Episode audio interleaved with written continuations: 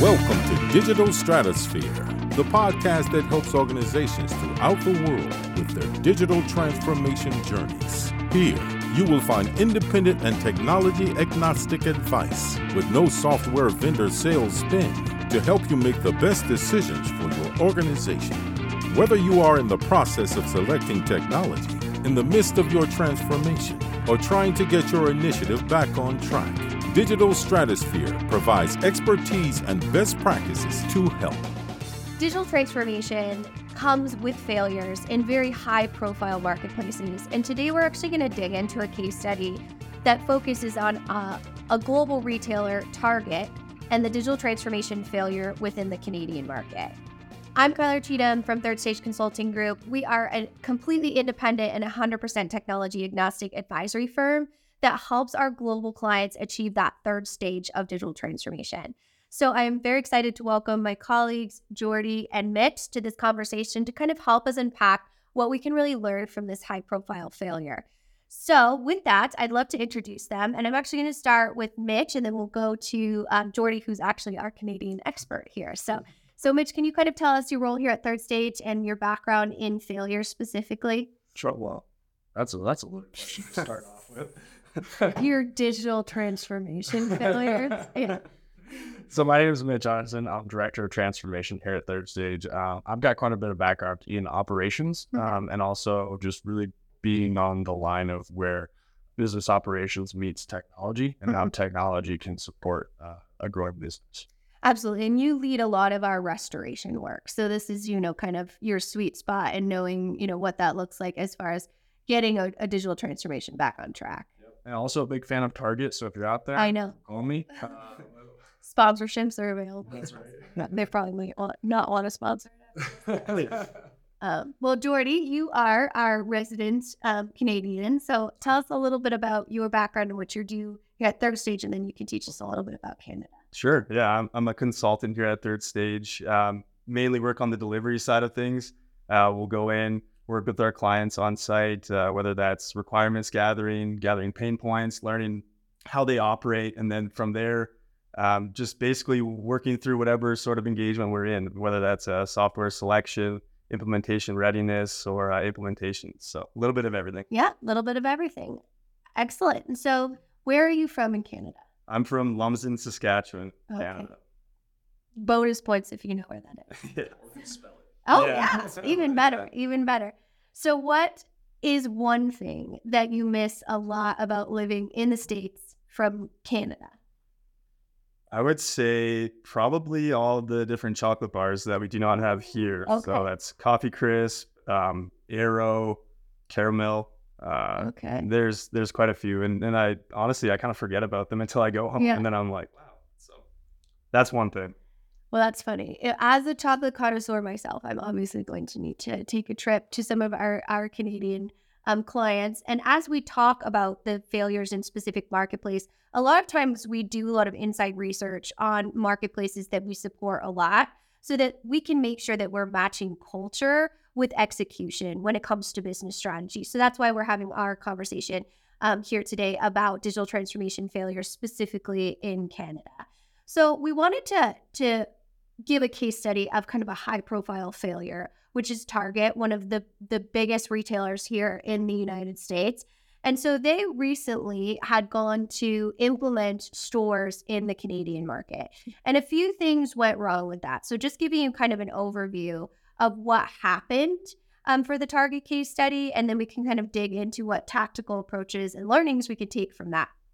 So in 2015, Target said it would close all of the stores it had opened in Canada and actually exit the marketplace. So starting from scratch, complete failure on that um, on that part. So what it actually did is it withdrew over 5.4 billion with a B um, and net loss of 2 billion um, from the actual marketplace. So huge failure. So really, how did this happen? So when we look at the reason for this, I want to start with inventory management. A lot of times when we're looking at clients with new technology, they're trying to break into a new marketplace. And a lot of times they can do that from a technical standpoint, but as we mentioned, business operations is a huge part of that. So Target went in and opened 124 stores. without an inventory management plan and without a clear supply chain. They thought they could just transfer their supply chain from their, their marketplace in the States to a new area in which they've never serviced before. So, Mitch, when you do have a client that comes to you and looks at a completely new operational business strategy and execution in a new marketplace, how important is things like inventory management and supply chain, specifically for brick and mortar retail, when you're looking at a successful transformation project? Oh, it's huge. I mean, in a retail environment, your supply chain and your flow of inventory is the lifeblood of your business. So if you're having supply chain disruptions, uh, it's no no surprise that they experience those types of losses. I mean, that's everything. Yeah.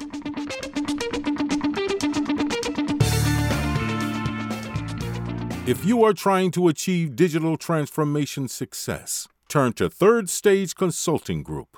Third Stage's independent and technology agnostic consulting team helps clients define their digital strategies, select the right software, and manage their implementations. With offices in the US, Europe, and Australia, our team helps the world's most forward thinking organizations through their transformation pitfalls and risks. Whether you are embarking on an ERP, HCM, CRM, supply chain management, or any other digital transformation, contact Third Stage Consulting to see how we can help you reach the third stage of transformation success. Learn more about us and download independent reports, videos, and other best practices at thirdstage-consulting.com.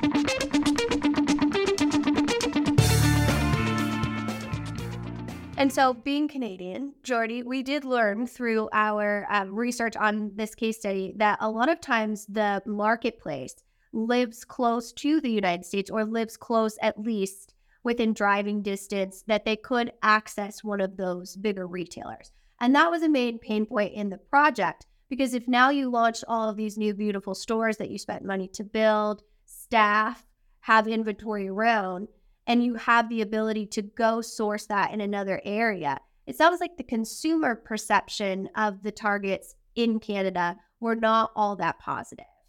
Yeah, and I remember when Target tried to uh, move into Canada and many people, such as myself, went in looking for goods that you would find in the United States, and and you couldn't find them. And so there was uh, a big lack of standardization between targets in the United States and targets in Canada. And when you look at the population as a whole, there's really not a huge difference between mm-hmm. Canadians and, and Americans, and at least that's what I think from my experience. That there's lots of similarities. So, um, looking at the lack of standardization there in what they provided was was pretty shocking. And I do remember that and being like, why wouldn't we just go to the American targets? And if we're that close to the border, yeah. That's interesting that you say standardization because I think that that's so important.